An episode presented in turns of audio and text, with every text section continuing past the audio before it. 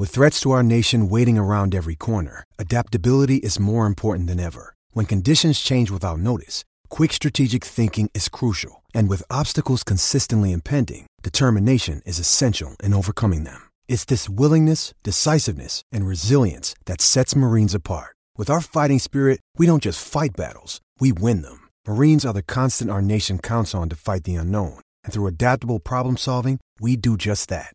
Learn more at marines.com. When you need mealtime inspiration, it's worth shopping Kroger, where you'll find over 30,000 mouthwatering choices that excite your inner foodie. And no matter what tasty choice you make, you'll enjoy our everyday low prices, plus extra ways to save, like digital coupons worth over $600 each week. You can also save up to $1 off per gallon at the pump with fuel points. More savings and more inspiring flavors make shopping Kroger worth it every time. Kroger, fresh for everyone. Fuel restrictions apply. Step into the world of power, loyalty, and luck. I'm gonna make him an offer he can't refuse. With family, cannolis, and spins mean everything. Now, you wanna get mixed up in the family business. Introducing The Godfather at ChumbaCasino.com. Test your luck in the shadowy world of The Godfather slot. Someday, I will call upon you to do a service for me. Play The Godfather now at ChumbaCasino.com. Welcome to the family. No purchase necessary. VGW Group. Void where prohibited by law. 18 plus. Terms and conditions apply.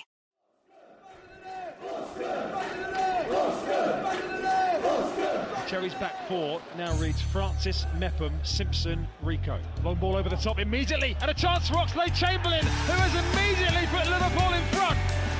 Well, talk about kicking a team while they're down. The Cherries trying to reorganise. Liverpool just booted a long ball over the top, and Oxlade Chamberlain stole in for his first goal of the season. And it just goes from bad to worse. Bournemouth nil, Liverpool one.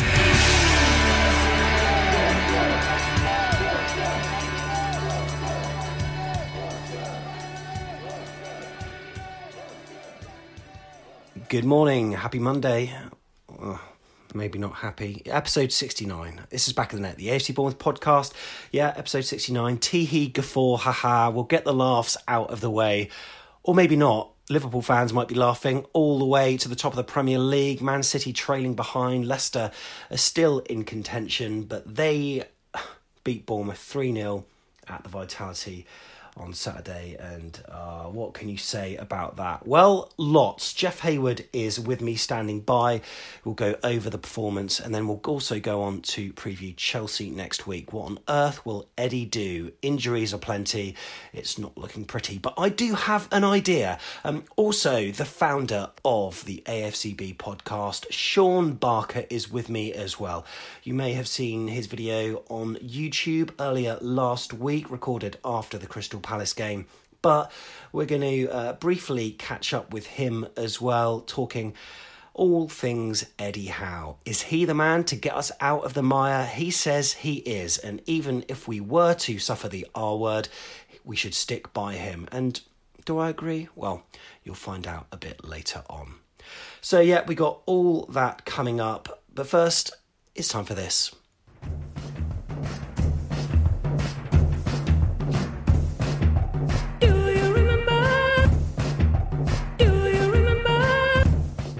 So, of course, we are playing Chelsea at Stamford Bridge on Saturday in what's going to be a, a challenging fixture. Uh, but we've had our successes against Chelsea, and we've also had matches that haven't been so successful. How many times did I say that? Successful. There we go.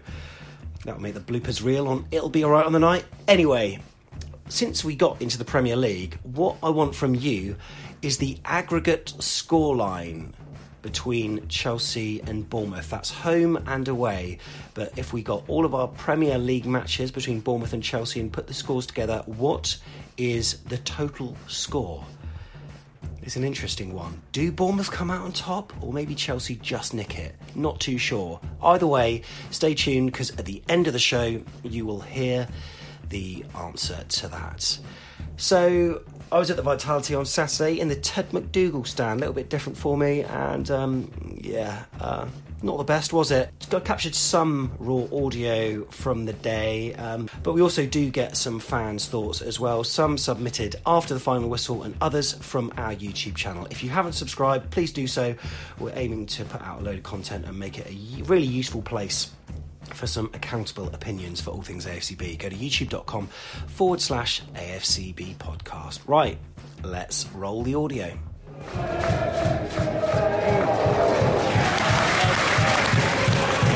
Rambo, good save from Mo Salah shot. Early doors, Liverpool, all the possession.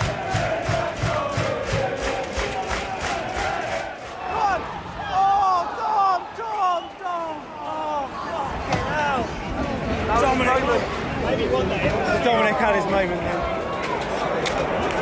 Good tackle. Here we go, up the end. Get out.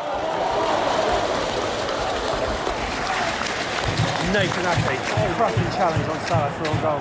Don't wait for Nathan Ake.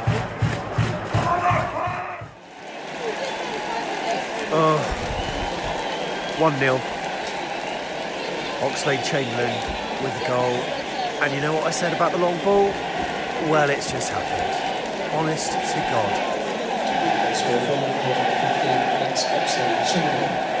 Oh, it's depressing. It all starts here, doesn't it, now? Here we go. 2 0. Ah. Falling apart.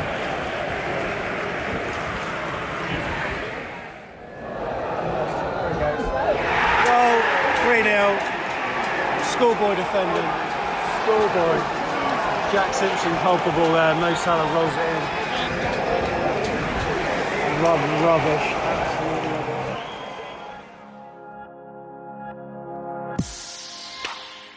I genuinely am angry at the levels of performance that I've been seeing in the last two games now. Can't, I can't put my finger on why the players don't seem to be interested in playing football anymore, but Liverpool taught us a lesson today. Yeah. That's how you keep the ball, that's how you pass the ball, that's how you move, that's how you press. Uh, we didn't do anything today, absolutely nothing. Just die. Thought we, we played well first 30 minutes and then Ake went off. We scored, I don't know how long after the, he went off, probably like 30 seconds. Yeah. I always knew as soon as the first goal went in, Yeah. it was, well, I, I was surprised at the start. We played, yeah, like I said, we played well and it was just hot, like sad to see us just crumble, really. Hi, Ashley here from the main stand. Uh, feel a bit of a loss, really. What to say about that? I know, um, you know, we're playing the European champions, uh, the team that are probably going to win the Premier League, and I was hugely impressed with Liverpool. I thought they were really, uh, really good, and obviously they've got much better players. That said, I just again, I just thought we were poor. Um, we seemed to lack a bit of fight. Um, and I know until Ake went off, we we managed to contain them. Um, and actually, you know, although they had a lot of possession, they didn't really threaten us in terms of, of scoring a goal. Having said that, you know, we never really went after them, um, even at nil nil. Um, I felt we were going through the motions defensively. Then, as soon as they scored, um, I just thought we were really, really poor. Uh, I'm trying to stay. Uh, I'm trying to stay positive, Sam. I'm going to put a different spin on it. I'm going to think, well, I didn't expect anything from that game. Anyway, I thought we had a good 30 minutes. Then we lost Ake, and then what else would you expect? If we started the game with that centre back pairing, we would have expected that as a result. there seems to be a lack of belief in the side, and that's what's worrying me. We've got a difficult run of fixtures coming up. We've got all these injuries. Um, I said last week that I thought, you know, by you know after Christmas or during Christmas, we we'd be right in the thick of a relegation fight, and I think we are. I think what's worrying for us all is that there seems is just this lack of belief, lack of fight, um, and I'm not sure most of these players are up for it. Um, that's it. Thanks a lot. Bye.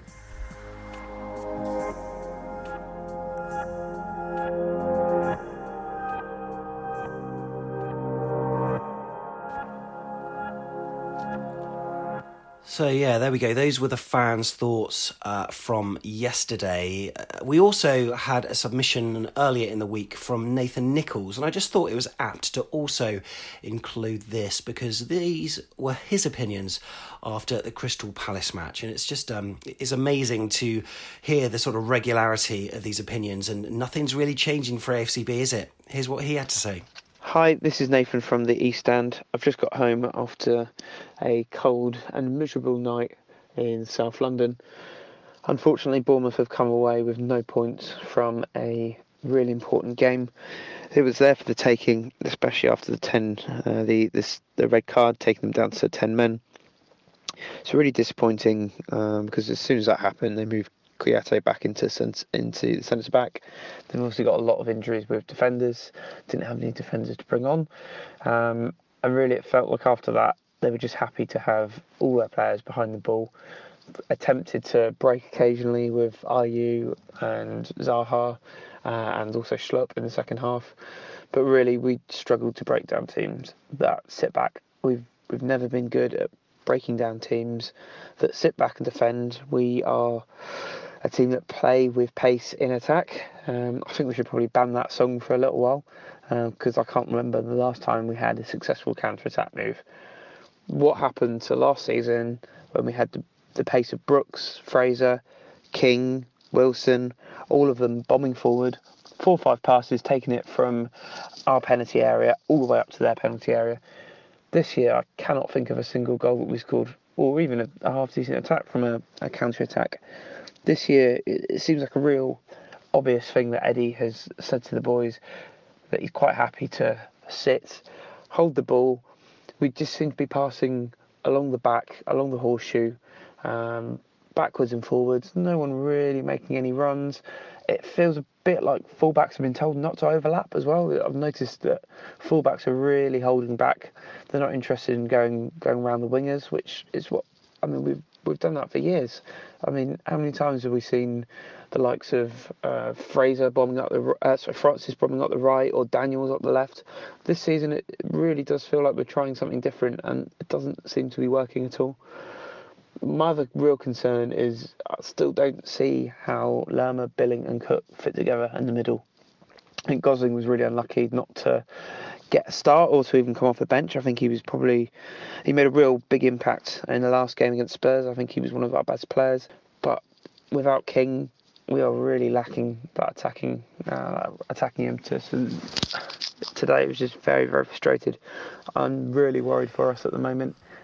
Well, it didn't get any better after Palace. Yeah, 3 0 yesterday, and Jeff Hayward is with me. Um, if, you, if you'd like to see this chat on YouTube, you can watch it right now by going to youtube.com slash AFCB podcast. And I apologise if you're watching, I'm sporting some ridiculous blue headphones. Um, it's because the lead is slightly longer. Um, I look a bit of an idiot, but never mind. Um, Jeff, hope you're doing good. Uh, well, firstly, How was your weekend?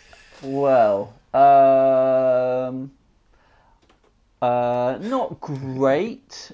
Um, I was excited a few weeks ago to actually get tickets for the game yeah. yesterday, um, and then after Tuesday night, I felt alarmed mm. because we did not play well against Crystal Palace that was a golden opportunity to get back on track. We didn't take it. And three days later, we're playing Liverpool, who were flying after a 5 2 victory in the Merseyside Derby. Mm. Um, so it felt a very difficult fixture for us to get anything from. Um, and so it proved. Yeah, not helped by our team news, where we're obviously lacking a number of key players at the moment. And during the match, of course, it it didn't get any better for us. But let's just uh, quickly talk about that match in the in the midweek between Liverpool and Everton, and uh, they looked on fire, didn't they?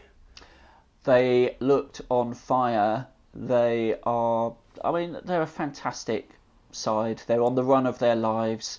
Um, they've had a few um, iffy performances, particularly away from home this season, and I've copped some flack for talking about that on the Liverpool podcast earlier this week, funnily enough.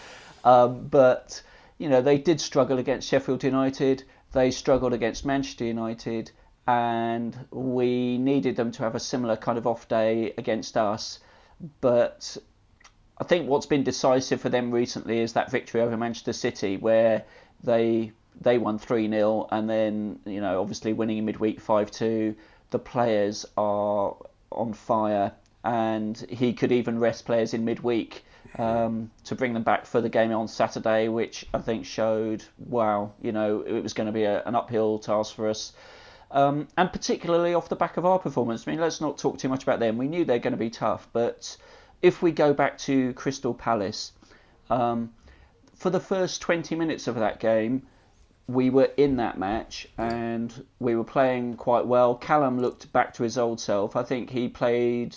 Uh, he plays well against Sakho. You know, I think he feels he's got the beating of Sakho, and you could see he was he was um, running the channels really well. He was pressing him really well, and and you felt that okay, you know, Palace had a, a bit of the ball, but we were we were looking quite threatening on the counter for yeah. those first 20 minutes.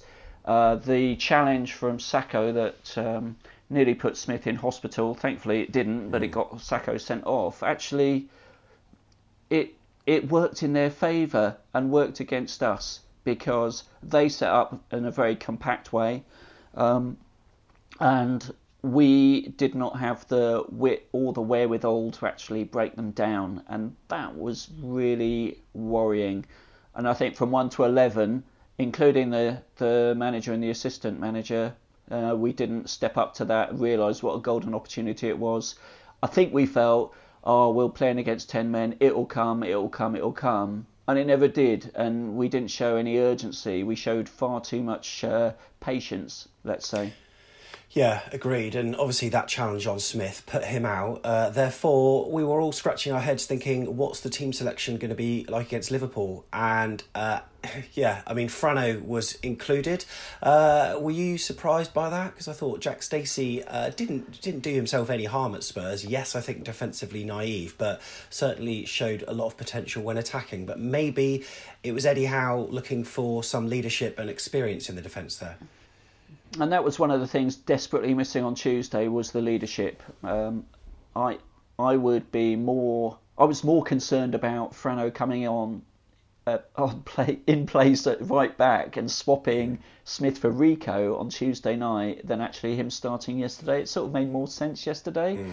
but but you know to to go and try and win the game, the problems that we have in terms of creativity are I think obviously centered around that Lerma Billing axis. Yeah.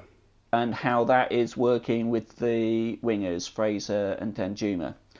I think the back four, um, we're we're in a difficult place, obviously after yesterday's game, and you could see we were exposed as soon as Ake went off yesterday. But before the team took the pitch yesterday, I thought, well, you know, Frano, is not playing up against Sadio Mane. Um, his experience will be important, and actually, you know, I've been I've been one of those giving him a lot of flack the last few games. I thought he was one of the better players yesterday.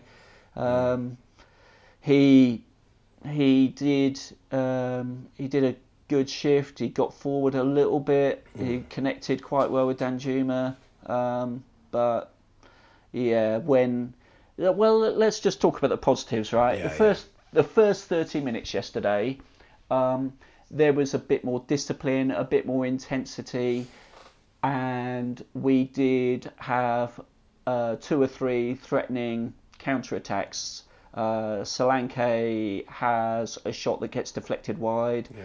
Uh, Fraser looked to be a bit more um, aggressive going forward and yeah. a bit more uh, had a bit more zip about him and set up a chance that Danjuma you know, squandered.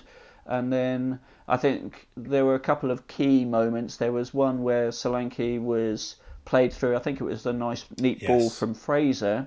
Um, and rather than take the shot from outside the box, he tries to nip it inside Um, the the centre half mm, loses the ball, Yeah. chance goes, and there was another chance where Callum has to play a simple through ball and fails to put enough weight on the pass. Sort of sums up Callum really at the moment. And I think if you look at those incidents, you could see what we were trying to do: be defensively solid, compact, get men behind the ball, let Lovren have the ball and play the long pass because he's not going to hurt us.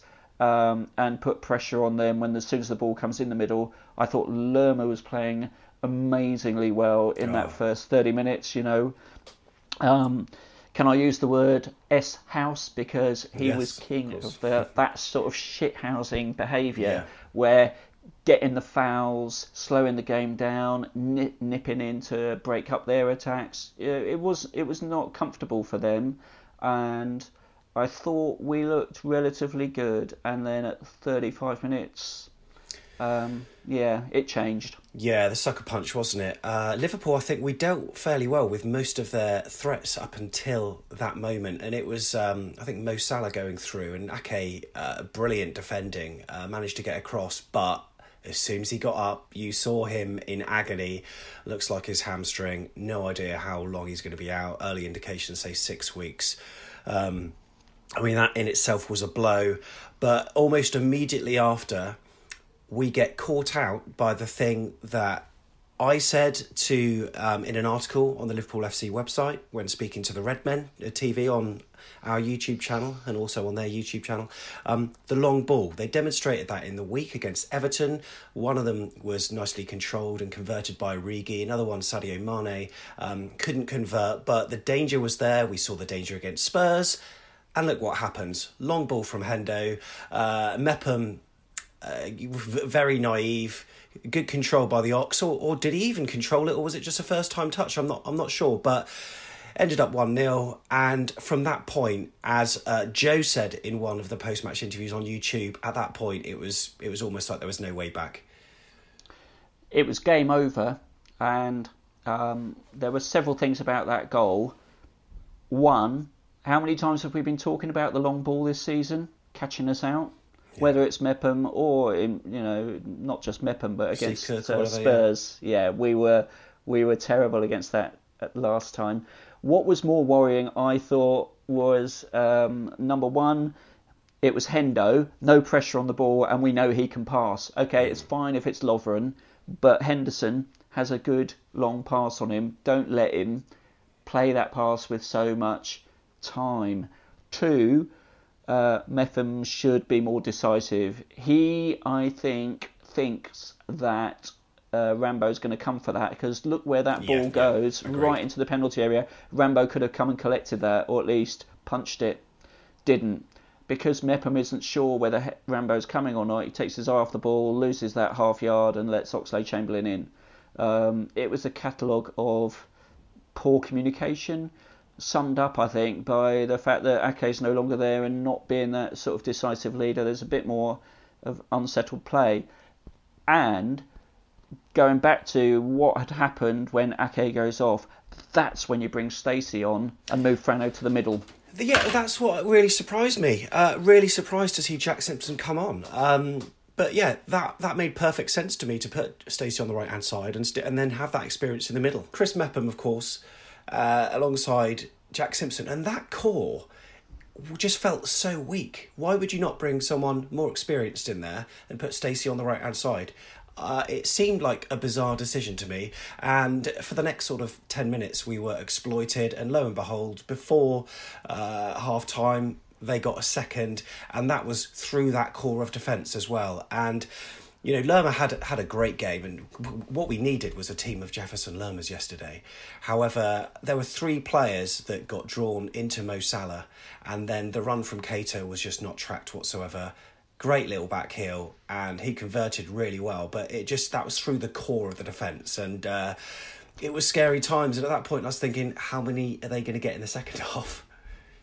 Well, there was there was a, another change that Liverpool made where they took Lovren off and they brought uh, Trent Alexander-Arnold on, and Gomez is not the right back that Trent Alexander-Arnold is, and you could see as soon as Alexander-Arnold comes on, that pushes Fraser back, and suddenly that right side, he's getting down there making a number of crosses. There was one soon after the second goal which they should have converted and didn't. And honestly, it it it was the the perfect storm. When Gomez is playing right back, we had a chance. As soon as Alexander Arnold comes on, our attacking threat is completely gone. We're just too worried about um, stopping him down that flank and Fraser, who'd been doing okay up until that point, is just can't get forward. Mm. Um, so there were a number of things. I think Eddie's not had a great deal of um, great deal of luck. I think with substitutions this year, mm. there seems to me to be a pattern developing, which is when he picks players to come off the bench at around 60 minutes, suddenly they look like they should have been on from the start the next week those players start and they look like they should be on the bench, and the players that come off the bench to replace them, whether it be Fraser, Harry, Harry Wilson, Danjuma, you know, mm. they they all seem to be. We've got a great team of subs in the attacking attacking side of the game.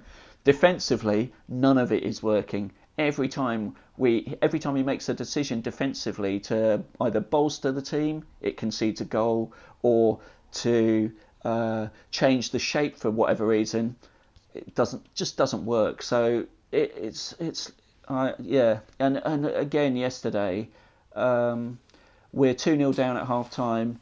We're playing two defensive midfield players. You've got to get Lewis Cook on at half time. Yeah. Don't mess about. You know we've got nothing going forward otherwise, and it just it's it, it's doing my head in that we're set up to play a game like yesterday on the counter to play almost like to win a 1 0 or to get a nil nil.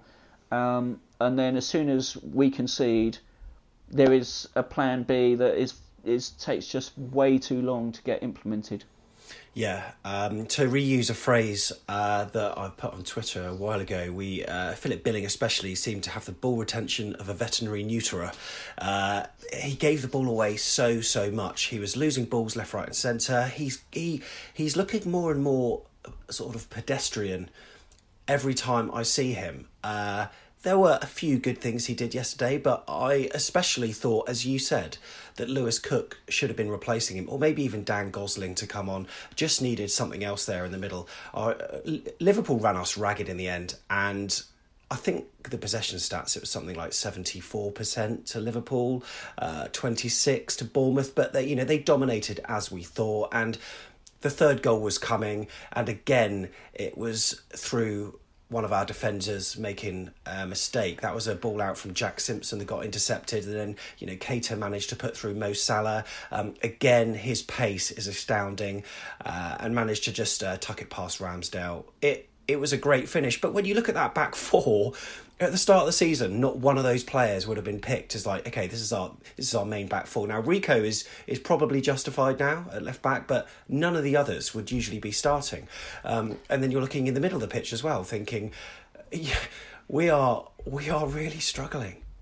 We're really struggling. What what I thought yesterday as well. I thought Rico had kind of one of his um, less good games. I think he's he, he's okay when we're doing quite well, but. Um, he he just seems a bit he was a bit off the pace yesterday, and I think maybe he's played a lot of games and maybe he needs a bit of a break. And it made me think, geez, Lloyd Kelly, where are you? Mm. You know, we were all excited about him at the start of the season. We haven't seen him once yet, and he's another one where you you, you think if we had a first choice back four out, it would be Lloyd Kelly, Nathan Ake, Steve Cook, and Adam Smith. Yeah, yeah. And and we're missing all four of them for the next four to six weeks so um, yeah, Liverpool turned it into a training game, mm. and it was uh, dull beyond belief to to be there and experience it. We could have left with 20 minutes to go and not missed anything, couldn't we? Yeah. Um, so what was uh, what what was interesting, um, I think, was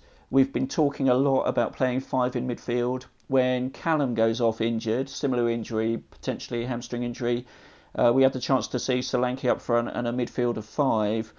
The problem was that was the wrong time in the game. You need to start with that system to try and frustrate Liverpool.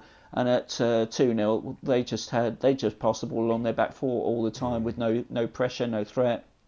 Um, we actually did press them a little bit in the start of the the second half, which was was quite pleasing. We did get a goal, albeit yeah. it was offside.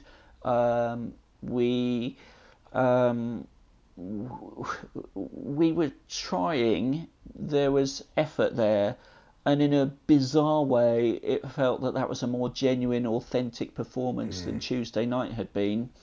Um, but let's draw a line, I think, and yeah. and move on. Really. Yeah, there was a there was a lot of sort of game management by Liverpool, and they and they didn't go all out at three 0 And sort of credit to Klopp with the fixtures that they've got, you know, coming up. It it was like a training drill, as you say, a game of keep ball, and they weren't particularly intense with their attacking, but we couldn't get out of our own half. It was great to see us have little flashes, um, like you say, when Rico squared that ball to Dan Danjuma, put it in the back of the net, that was good. But then you could tell that Liverpool was seeing the game out, bringing on Curtis Jones, um, Shaqiri came on late on, and 3 0 was a scoreline that, would you say, based on how it went, perhaps flattered us a little bit?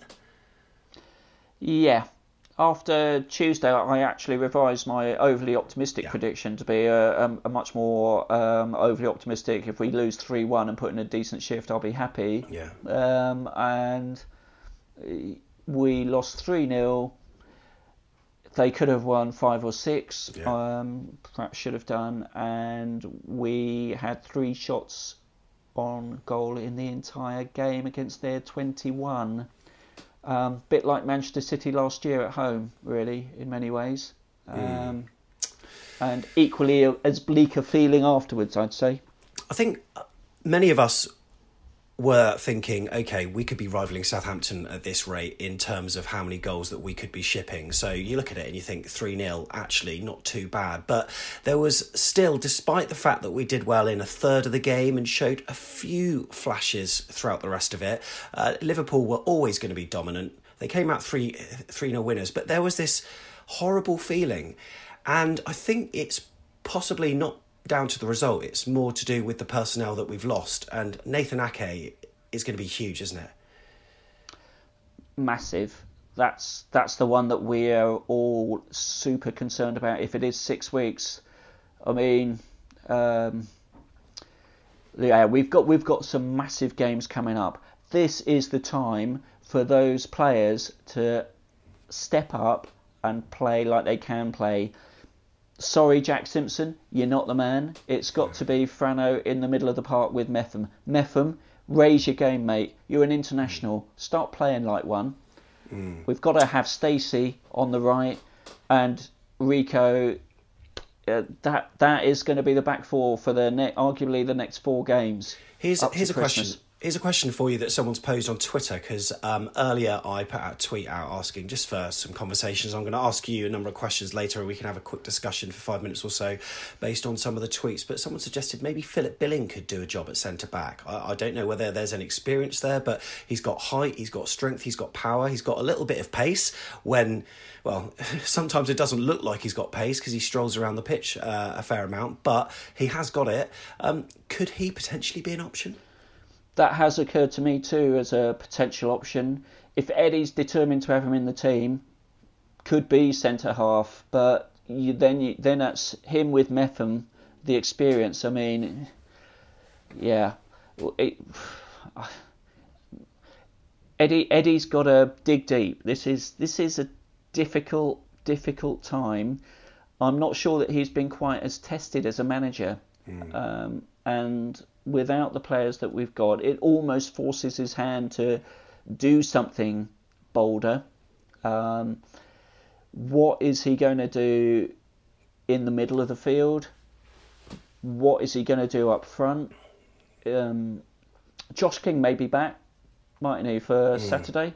I would. Um, I, I really hope he is, and everyone's obviously wanting David Brooks to come back as soon as possible as well. Someone even mentioned on Twitter with regards to the the uh, question that we put out, Jake Scrimshaw, who's been you know banging him in for the youth, but I, I don't quite think it's time for him. I saw him actually in the Ted MacDougall stand uh, having a cup of tea, and uh, I was going to go over and have a sort of quick chat, but I didn't manage to catch up with him. But I think maybe um, a little bit too inexperienced. I mean, when you look at Jack Simpson, he's got Premier League experience, uh, yet it you know it is a different level and he struggles to cope quite often. So I think Scrimshaw's not potentially the answer, especially when there's the option of recalling someone like Sam Surridge, who has got some decent league experience. Sam Surridge would be the one I'd get back at this moment. Um, yeah, but King and Solanke ought to be ought to be able to get some goals. Uh, King, we know, can score. We we're actually missing King mm. on that left hand side, playing that dynamic, you know, yeah. getting the ball, attacking role that he he did in the uh, sort of before that Manchester United game. Um, I mean, we've we've we've we've we've still got so many issues with those uh, wingers as well. Yeah, it's, it's, not it's not simple. It's what, not at all easy. What I really want to see is um, us play with an extra man in the middle. I want to see us go four five yeah. one, play the three in the middle, and I would love Josh King to be on one side, Danjuma and Fraser, one of them on the other side. Not sure which. I mean, Josh King for Blackburn played a lot on the right hand side, so you could have Fraser on the left, and I thought Fraser. Um, was all right yesterday, uh, a little bit better and showed a little bit more intent. Uh, created um, a couple of chances, as you say, for Danjuma, and I'd I'd quite like to see Solanke up front on his own. He showed yesterday that there is something in him, but he just it's that final ball, the final pass, his inability to get shot away in time. He's got pace. The way he uh, went onto a through ball from Fraser, managed to turn Lovren inside out and get that deflected shot on goal was quite good. The only problem with him is just the way he thinks sometimes. For instance, there was a moment in the first half where um, we managed to win the ball back, and Fraser played the ball to Rico, and we know the ball that Rico is going to play, especially when he's under pressure from Mo Salah. It's that high ball curled down the channel, and at the point where Fraser played it back to Rico, Solanke should have been starting to make that run but he didn't. He only did it as soon as Rico kicked it, and lo and behold, it was either Lovren or Van Dijk that won the ball back and cut it out. So it's just kind of he just needs to be a little bit more switched on, and he's seen us enough to know the way we play. But I'm not one of these naysayers about him because I do think there is potential, and I would like to see him have the responsibility of being the lone striker and just seeing what he can do because. We've all wanted Callum Wilson to maybe have a break for a while. Um, perhaps not in these circumstances, but now it's time for him to step up and maybe we'll see the player that you know we we paid X amount of money for. What was it, twenty million? Yeah. Uh, what is going to be the team he plays against Chelsea? Um, maybe we'll come on to that in a minute. Mm. But but I, I actually feel we do have a number of options. Critically, you've got to have somebody sticking the ball in the back of the net Josh King has mm. to play centre forward. I'm sorry, Solanke's had a, a, run of games. He looks short on confidence. Even if the ball's presented to him two yards out with only the keeper to beat, I wouldn't put money on him shooting. I'd mm. put money on him trying to pass and find someone else. you know, that's that's the sort of mindset he's in at the moment. Yeah. And I think I think if you're going to play with someone who's going to get you a goal, it's got to be Josh up front mm. through the middle. Um, then I think it becomes a bigger discussion about who are the right people to play behind, supporting. Um, I thought Gosling looked pretty good when he came on yesterday. Injected a bit of instant, you know, first time passing, which he's got good. to start for me. He's got to start. Got to start. Got to start. I think uh, if you play a central um, midfield of uh, Lerma and Gosling, I mean that that's the that was the midfield for much of last season, wasn't mm. it? When when we um, when we had some in and out results, some good, some terrible. Um, then yeah, I think you've got to play. I think you've still got to start with Fraser. I mean, it did it did play a bit better yesterday. Um, Fraser, Danjuma on the other side again. He did a couple of nice touches. Um, needs perhaps a bit more of a run. Not necessarily sure he's happy on that right hand side, but maybe swap swapping through the game with Fraser so that they're they're doing little little different times on the opposite flanks. That might be helpful. And then here's my big thing. I've been going on about it for weeks. Play Harry Wilson in behind course, the yeah. striker because that will give us that extra creativity. Then you, you can either interchange Lewis Cook with Dan Gosling. I wouldn't you know I wouldn't mind about either of those two starting actually. Um, but but I think you've got to play Harry more as a spare man in between, mm. in behind the striker. So here's what I would do then. I've just I've just been having a think whilst you've been saying that. This is what I would do, and this is uh, I I probably come across like a mad scientist when I'm going through this this team, but I would I would be quite happy to play three central defenders because I think we sort of need it just for more uh, just for a little bit more solidity. I would put Billing in there Frano, and probably Mepham. On the left, I'll play Rico. On the right, Ryan Fraser as a wing back Yep. style, and then three Yep. in the middle. I'd love to have three central midfielders uh, in terms of uh, Dan Gosling, Jefferson Lerma, and Lewis Cook, and then Harry Wilson just behind. Uh, Josh King up front if he's fit. If not, Solanke maybe. I would just, I would just love to see something different. And it, it's clear that the formation that we've got at the moment isn't, isn't quite working. Um, there's a been a question on Twitter, Jeff, that I'm going to just put, uh, put to you. Um, I know that uh, Eddie Howe said probably not going to be making any signings in January, but you're looking at it now thinking, surely we've got to. Wow, is is that what he said? Because um, we need cover at centre half. I think. How many good centre halves are out there looking for a um, looking for looking for a job? Not sure. Um, but I would say uh, centre half looks a problem. Um, depending on when people are coming back, I think it'd be great to get somebody right back as a a, a, a player, um, and then another. Can we get another striker? I mean, geez, you know, it, Yeah. you know, it, it it's compounded by the fact that so many of the players who were bankers for, if you put put a shirt on Fraser, put a shirt on Callum, they'll play their heart out, and you know you're going to get 100% performance, and you know what, they'll create something. Yeah. Uh, Because we can't guarantee that this season, it's making the whole team selection and um, speculation about what we do in January much more difficult. Mm, yeah, it's very interesting reading a number of comments because obviously there is a lot more scrutiny on many things behind the scenes, including our coaching department, uh, also our fitness regimes, and you just look at the amount of injuries we've had since being in the Premier League. You've seen interviews on AFCB TV where players have said how intense the training is at AFC Bournemouth, and then you think, well, is it taking its toll? Because we seem to get absolutely bombarded with injuries season after season. And, you know, lo and behold, it's our two, well, I'd say best players, Callum Wilson, uh, not so much this season, but of course Nathan Ake is one of them.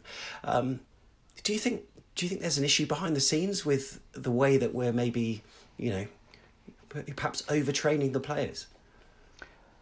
Possibly. Um, I think whenever something like the the run of uh, injuries that we've had, and they've all been, well, the the recent ones, the two yesterday, you know, hamstrings can go at any time. That's down to the warm up. It's down to um, general fitness. Um, but but it's one of those. To get one in a game is unlucky. To get two is uh, uh, quite unbelievable, really. Bad luck training regime who who can say? I'm sure it's something that the uh, the team at the club are looking at and thinking, well, maybe we need to do things differently. One one stat that I think's been quite interesting uh, in recent seasons, we were often quoted as the team that ran the most, that put the most yards and kilometres even into into matches. I'd be really interested to see those stats now this season because I think we're coming way short of what we used to do. Um, so, what's the reason behind that? Because that energy was a massive strength for us in the previous four seasons, um, but seems to be strangely missing again yesterday. Mm. We're we're taking way too many touches. We're slow. We're we're we're we're, we're a bit um, a bit dull, frankly. Yeah, no, we are. Uh, it's it's it's not good being an AC Bournemouth fan at the moment because there there is a lot of negativity. But I think there is a danger of over analysing it a little bit because there have been some sort of positive, you know, some positive moments. Matt Newcomb on Twitter asked the question: Did the switch to a counter-attacking style for the last two seasons have a, detri- a detrimental impact on our overall identity? Therefore, when we lose, we play poorly versus losing, but in a positive way. Um, that's you know that's another sort of consideration. And it was Minty on Twitter who suggested that. Um, maybe our coaching department needs freshening up. Um, stale and predictable were the words he used. He said, Surely, as a Premier League club, Bournemouth can attract excellent coaches across the globe who are desperate at applying their trade in the Premier League. Um, it could be argued that he's right based on the fact that you know many of the coaches that we've got do not have Premier League experience. uh, he's got a fair point. I think in terms of the the playing styles, um, here's how I see it: the counter-attacking side of our game seemed to me to be much more how we played away from home last season. And if you remember the the four 0 victory against Watford, where we absolutely nailed that that way of playing uh, last season. Um, and when we played against the, the bigger clubs, we played with a we tended to play with a back five mm. and trying again to, to to hit them on the break. But that was always it was always about possession football. You know, if we win the ball in our defensive third, yeah, we play it out quickly, but it was crisp, clear, accurate passing that got us up the field really quickly. Like yesterday, you know, when we got the ball, it was more hit and hope. It was the ball down the channel, and that was that's that's not the way that we played that counter-attacking last season. It it it just feels a bit more imprecise this year. I think it's also slightly confusing um, how we played when we were at home last season. Again, there were games that I remember. You probably remember that first half against uh, Watford last yeah. season, and you know where we we we fly out of the blocks at teams. And it, again, forgive us for being repetitive. We talked about this a lot, but we dominated the ball in that first 20 minutes. Caught teams cold. They didn't know what was what was uh, going on, and it was again down to crisp, accurate passing, fast play, getting the wingers forward, and that that real sort of put the energy in in the first 20, 30 minutes against teams where we felt we were going to get a result, and that would be I'd put in that block West Ham, Crystal Palace, Watford, Wolves last season, where we felt if we go for them, we'll get a result here. And what is going to be really interesting, again, we're going to talk about the games coming up, but two mm. matches after uh, yesterday, we've got uh, Burnley at home, right? They're on a bad run. That is going to be a Huge. critical game. Critical game.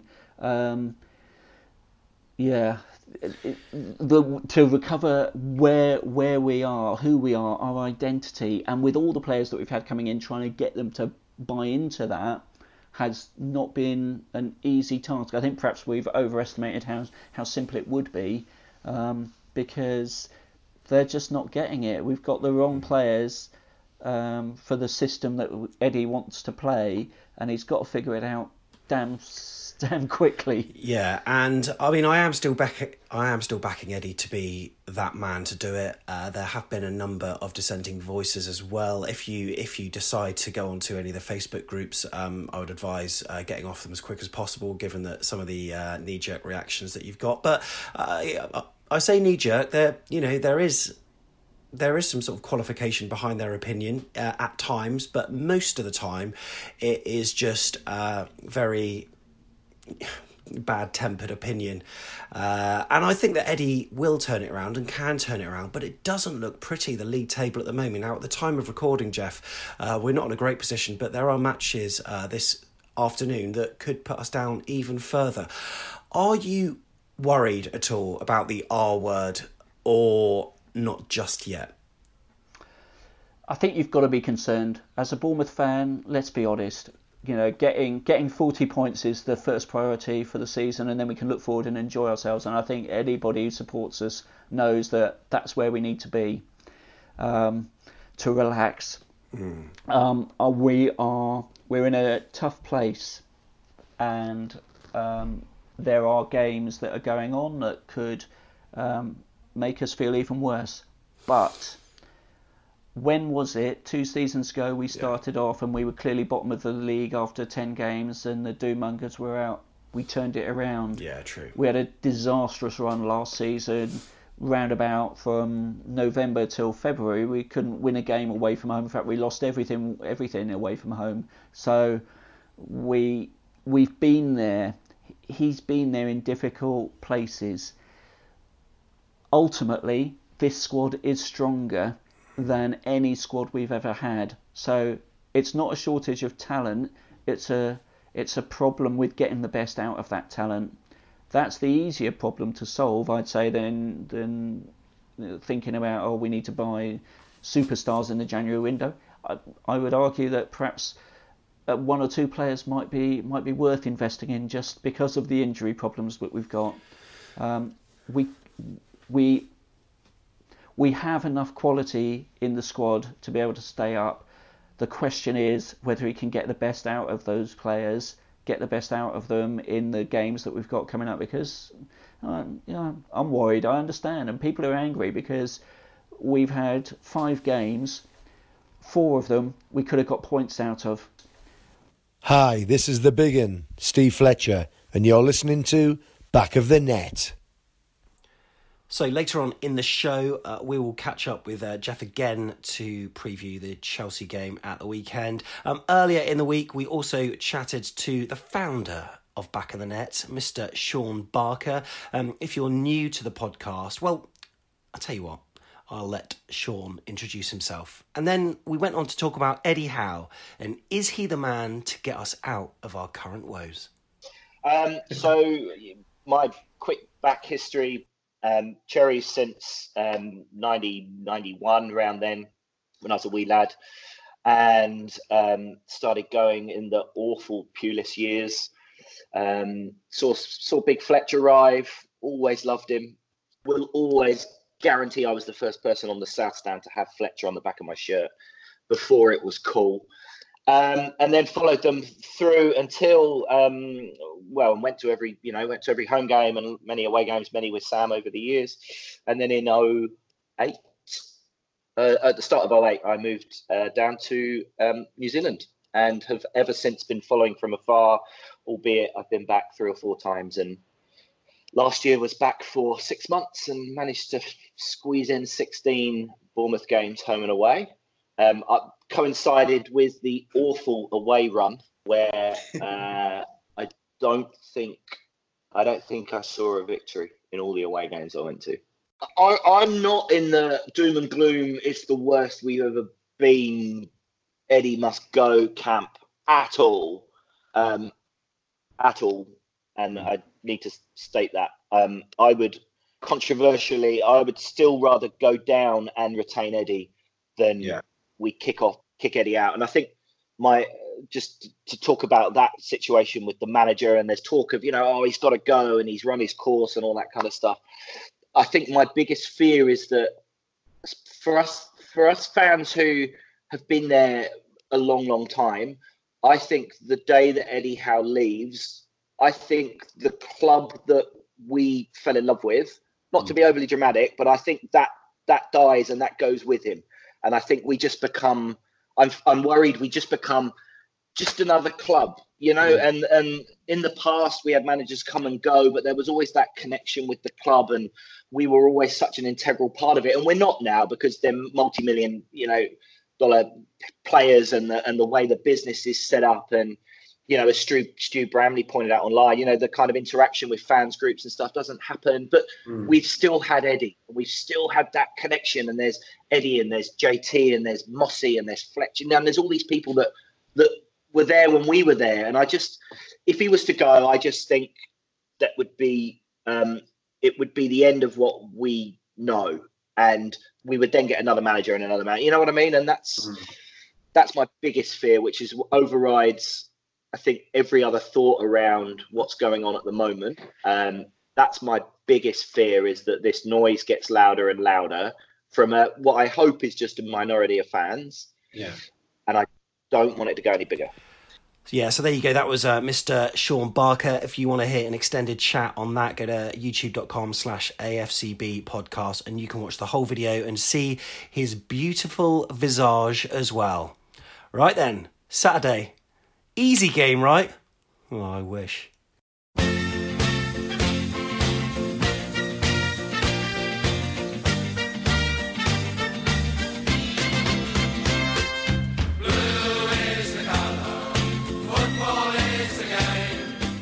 Jeff, uh, Saturday was not a good day to be a Bournemouth fan, but it's a game against a big team that we've had a fair bit of success uh, with uh, both home and away. So, how are you feeling ahead of Saturday's clash at Chelsea?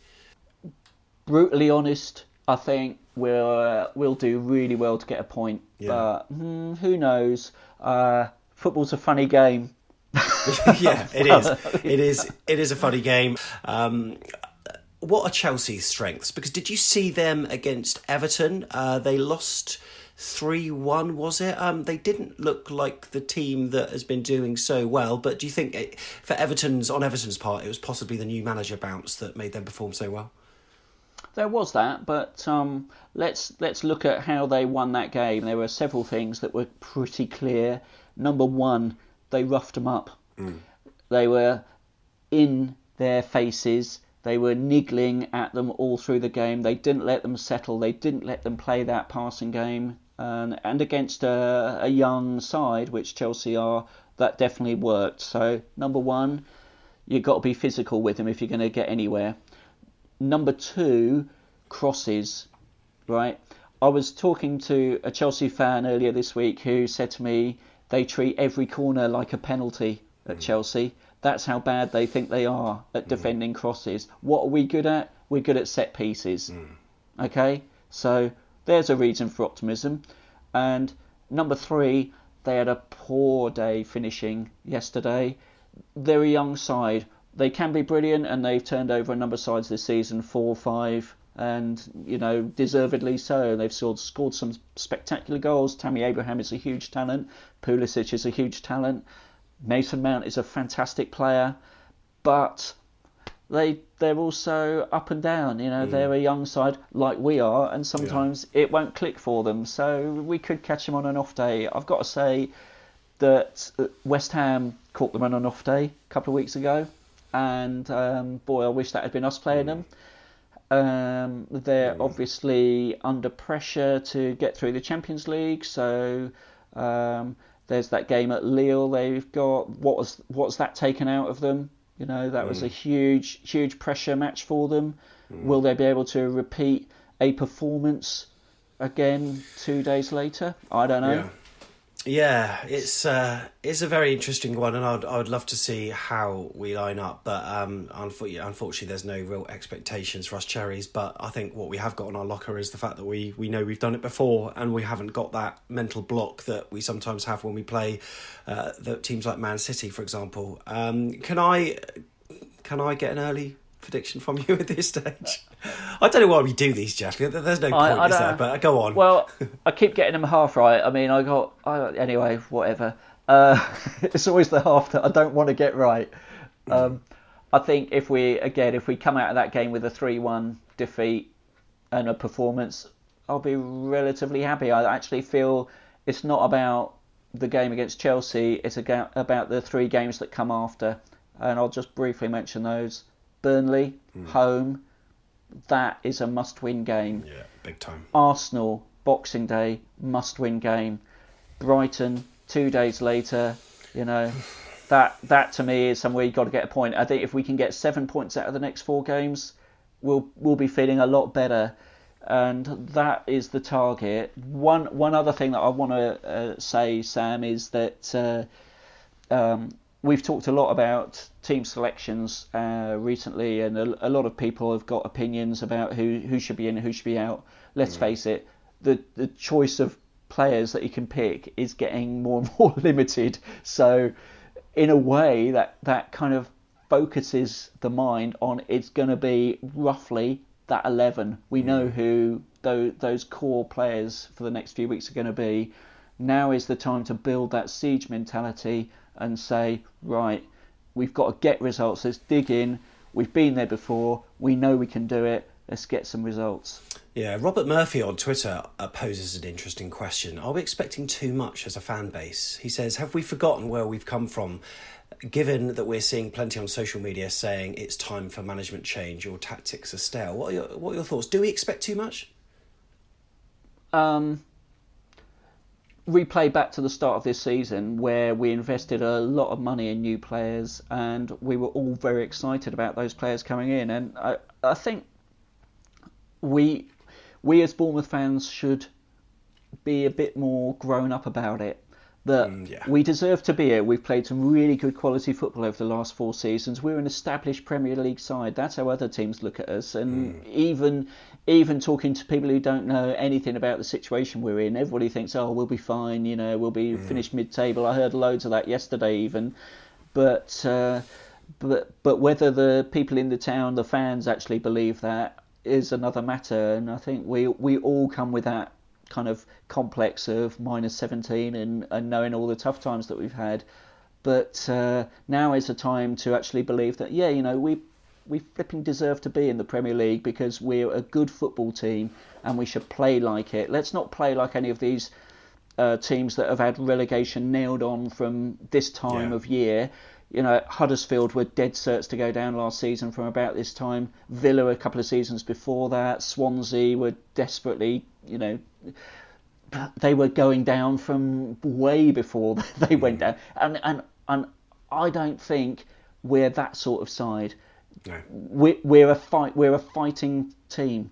Anything is possible, and that means that you've got to pull yourself together and get stuck in. Um, so yeah, sorry, it sounds a bit Sam Allardyce. Didn't mean to be, but you know that's what we got to do. Who knows, Jeff? Uh, once again, it's been a pleasure, and fingers crossed we can get something at Chelsea. Fingers crossed, eh? Fingers crossed.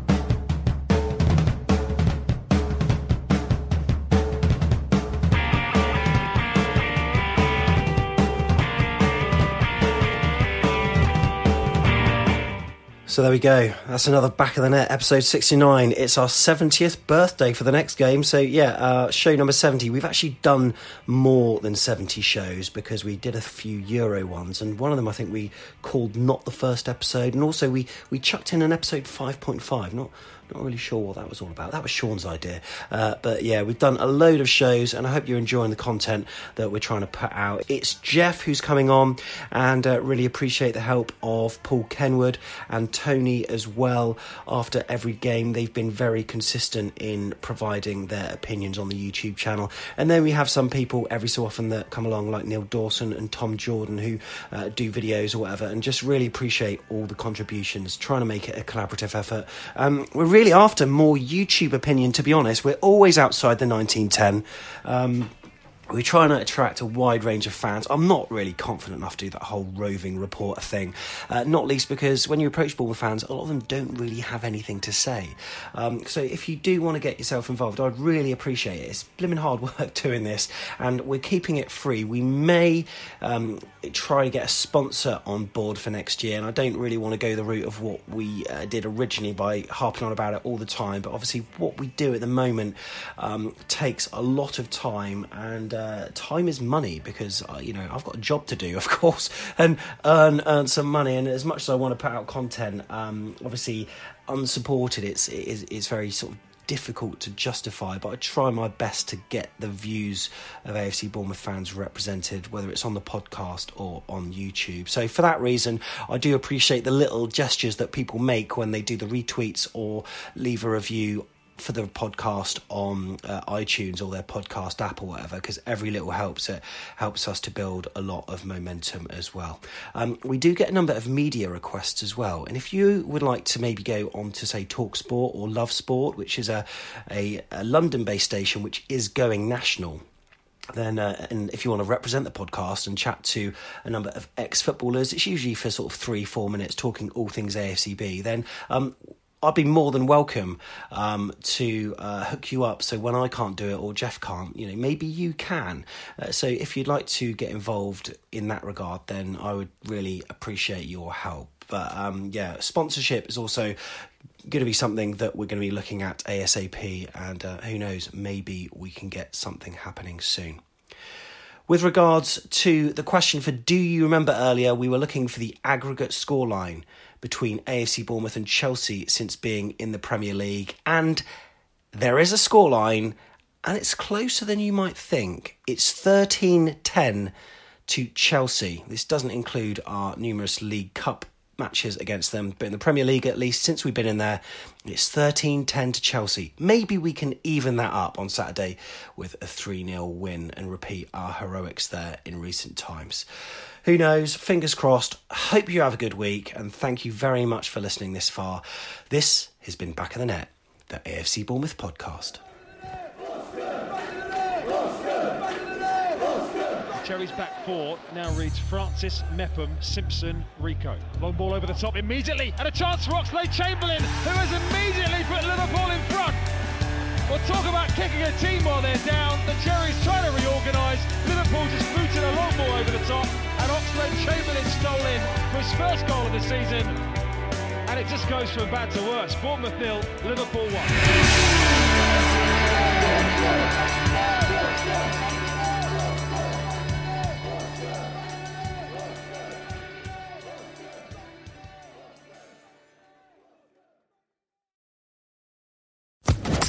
Social Podcast Network. Okay, round two.